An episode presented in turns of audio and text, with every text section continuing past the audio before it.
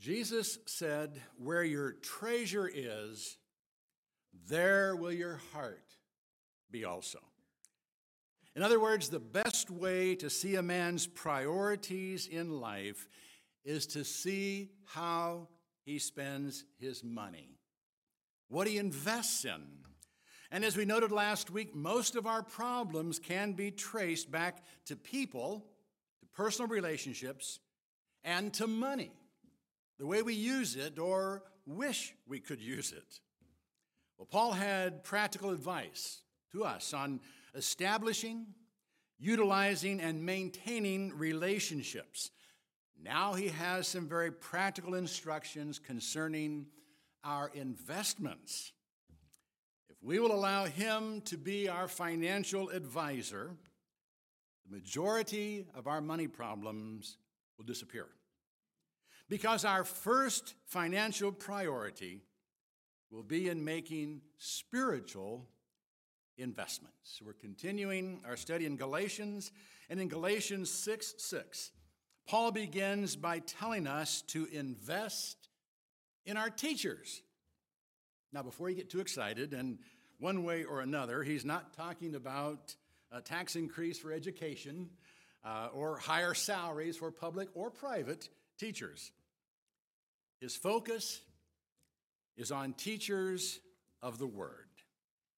Galatians 6 6. And let him who is taught the word share all good things with him who teaches. Now, for some reason, I really like that verse. Between the teacher and those who are taught, there is to be a sharing of good things. The word for sharing is koinonia, Christian fellowship. Paul is saying that there is to be a mutually beneficial relationship between teacher and student. Now, while the implication is that the teacher is sharing God's word, Paul doesn't specify the nature of the good things the student is to share with his teacher. But there's a good chance he had material things in mind, that he's saying if your teacher shares spiritual things with you, you should share material things with him.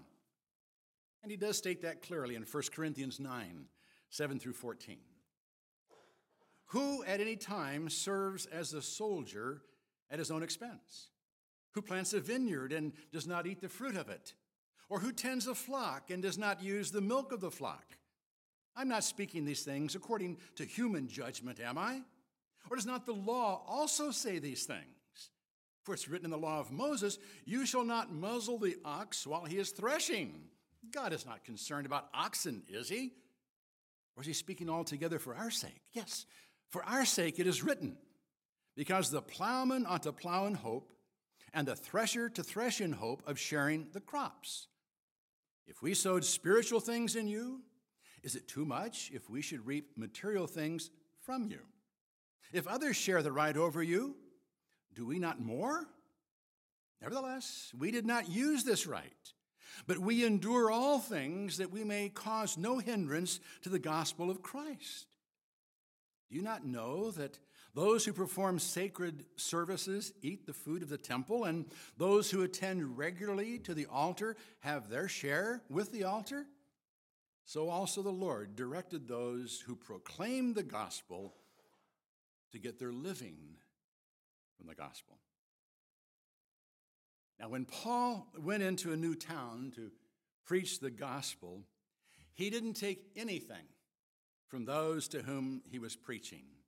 He didn't want them to question his motive for being there. So he supported himself through tent making or allowed established churches to support him. In his writings, however, he did make it clear that those who proclaim the gospel are to get their living from the gospel. And as he made clear from his Old Testament references, contrary to what some might suggest, a paid ministry is not a modern concept. Those who preach and teach the word are to be supported financially for doing so. Now, we do have to be careful here. The message is not for sale. So preachers must never view themselves as peddlers of the Word of God. They must never become salesmen of spiritual advice, nor, for that matter, salesmen of Jesus. Preachers shouldn't even think of themselves as employees. They must not allow themselves to be hired by a church to say what people want to hear, to, to tickle ears. Obviously, preachers shouldn't make getting rich in the ministry their goal. They must never seek financial gain by preying on the spiritually weak. All those details are laid out in the epistles. But Paul did make it clear that you have an obligation to pay your preacher. And this is good. Those who work hard at preaching are to be well paid. Nice verse. In 1 Timothy 5 17 through 18, we read, Let the elders who rule well be considered worthy of double honor, especially those who work hard at preaching and teaching. For the scripture says, You shall not muzzle the ox while he is threshing, and the laborer is worthy of his wages.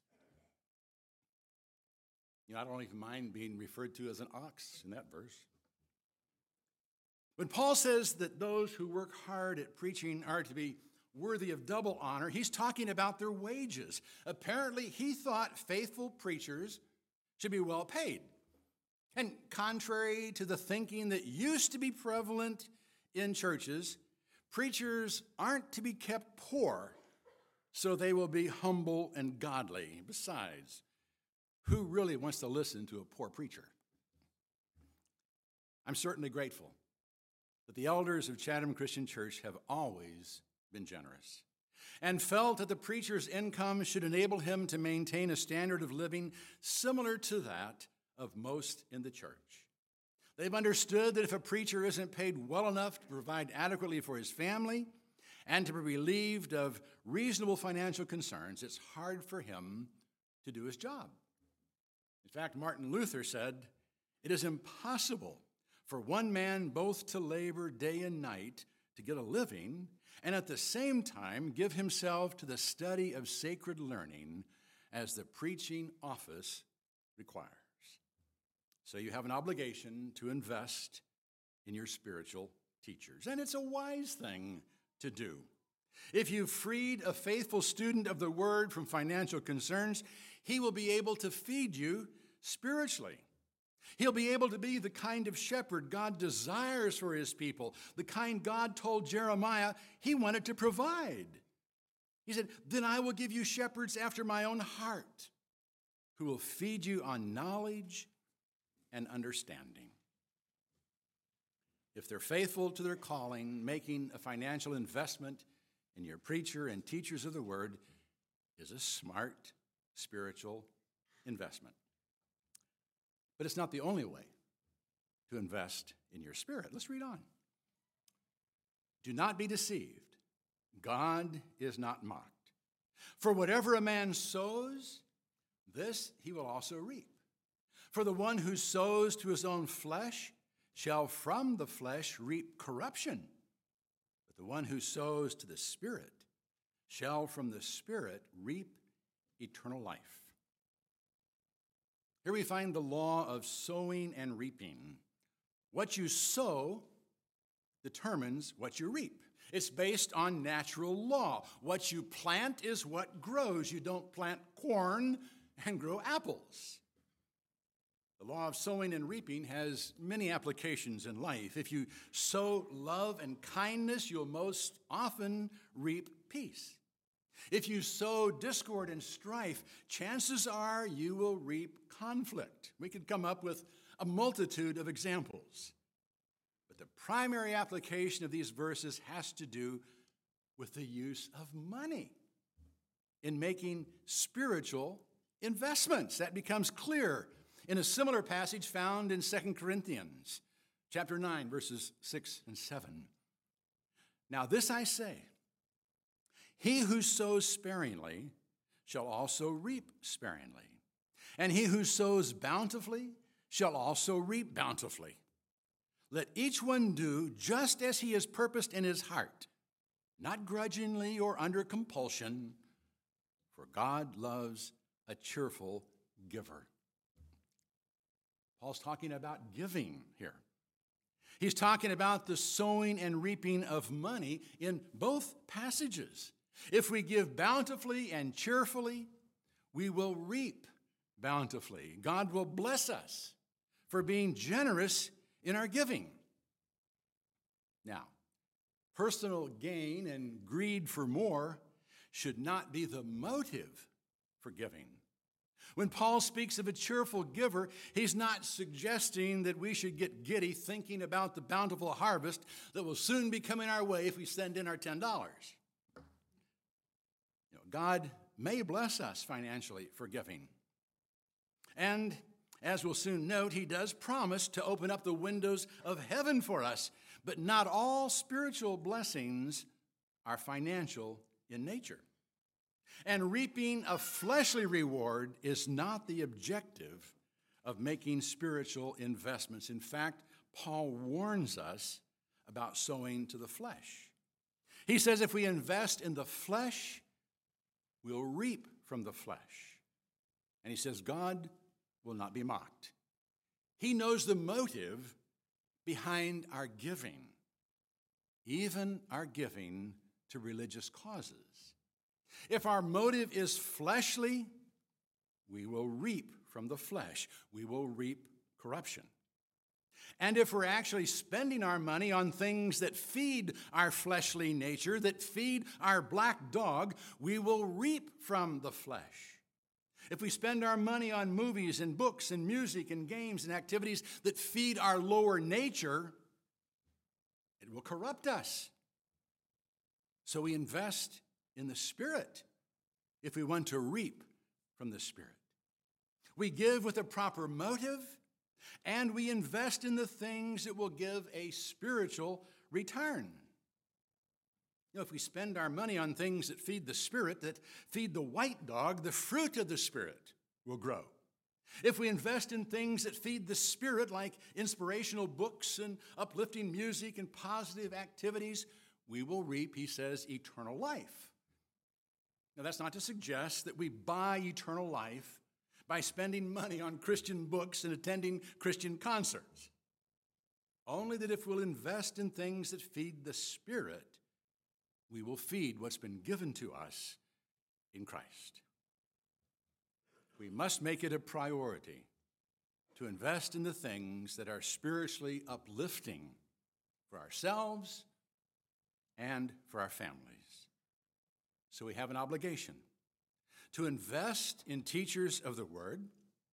We must invest with the right attitude in the spiritual development and nourishment of ourselves and our families. And we must invest in doing good for our brothers and sisters. This is interesting, verses 9 and 10. And let us not lose heart in doing good, for in due time we shall reap if we do not grow weary. So then, while we have the opportunity, let us do good to all men, and especially to those who are of the household of the faith. Obviously, there are many ways to do good for someone. But the good Paul is talking about here relates to charitable giving.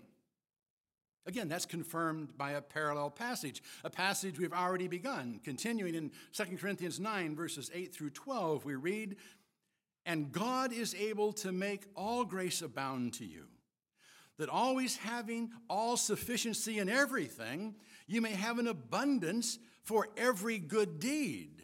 As it is written, He scattered abroad, He gave to the poor, His righteousness abides forever.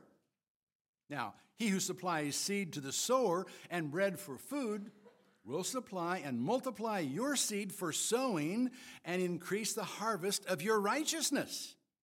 You will be enriched in everything for all liberality, which through us is producing thanksgiving to God. For the ministry of this service is not only fully supplying the needs of the saints, but is also overflowing through many thanksgivings to God. In Galatians, Paul tells us to not lose heart in doing good, and he promises we will reap for doing so, as long as we don't grow weary and give up. And in 2 Corinthians, he tells us what we will reap. We'll be enriched, so we will have more to give away. Did you catch that? We'll be enriched, so we'll have more to give away. And God will be praised. Through his abounding grace, God meets our needs so we can help meet the needs of others. And as we sow liberally, he multiplies our seeds so we can give even more. Now, obviously, there is overwhelming need in the world. And God has not promised to eradicate poverty. Only politicians do that. In fact, Jesus said there will always be poor among us, and that we would always have the opportunity to do good. So, even with His blessing, we will never be able to meet all the needs in the world. But we will be able to meet the needs of the saints. That's why Paul adds, especially to those who are of the household of faith, those who have become related to us by a common faith. Since our resources are limited, and even God's provision for the poor has its limits and its stipulations, we should first give to our brothers and sisters who are in need. Charity does begin at home, it begins within your family, the church. Now, that's not to suggest that we should never give outside the church to public charities, but it does establish the priority of meeting needs in the church first and making sure that our brothers and sisters are provided for. So, how do we do that? We do it by giving through the church. Most of our spiritual investments can and probably should be made through the local church. That's where you are taught. That's where much of your spiritual feeding takes place. And that's where your brothers are. The local church is usually the best place to make your spiritual investments. And if the church is faithful, you should be able to trust the elders to distribute your spiritual investments wisely. They will see to it that the flock is provided for, that the preachers are paid, that the members are spiritually fed, and that the brothers and sisters in need are cared for. They will also examine needs outside of the local church and see to it that missionaries and Christian organizations that merit our support are supported. That brings us to the bottom line. How much should be invested in our spiritual portfolio? You know, we don't live under the law. So it would be wrong to legislate what everyone must give. But the principle of tithing, giving 10% of your gross, preceded the law. And I think it is still a valid guideline for today. In fact, the prophet Malachi said God's people were robbing him if they didn't tithe. In Malachi 3 8 through 10, we read, Will a man rob God? Yet you are robbing me. But you say, How have we robbed thee? In tithes and offerings. You are cursed with a curse, for you are robbing me, the whole nation of you. Bring the whole tithe into the storehouse, so that there may be food in my house.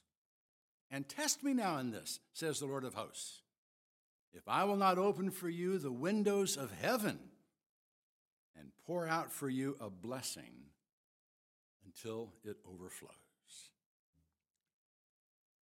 The idea of robbing God should be a wake up call to anyone who doesn't tithe.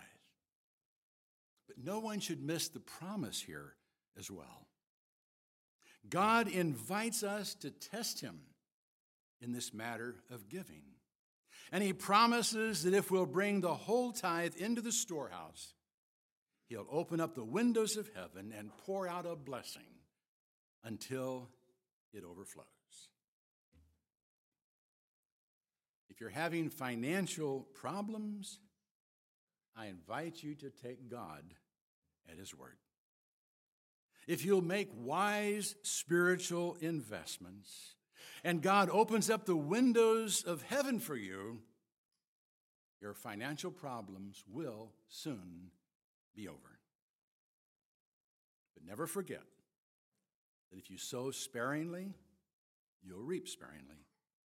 And if you sow bountifully, you'll reap bountifully.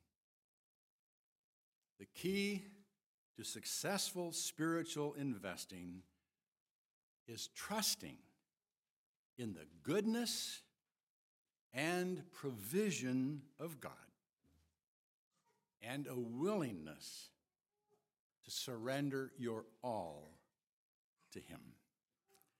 We sing that quite often.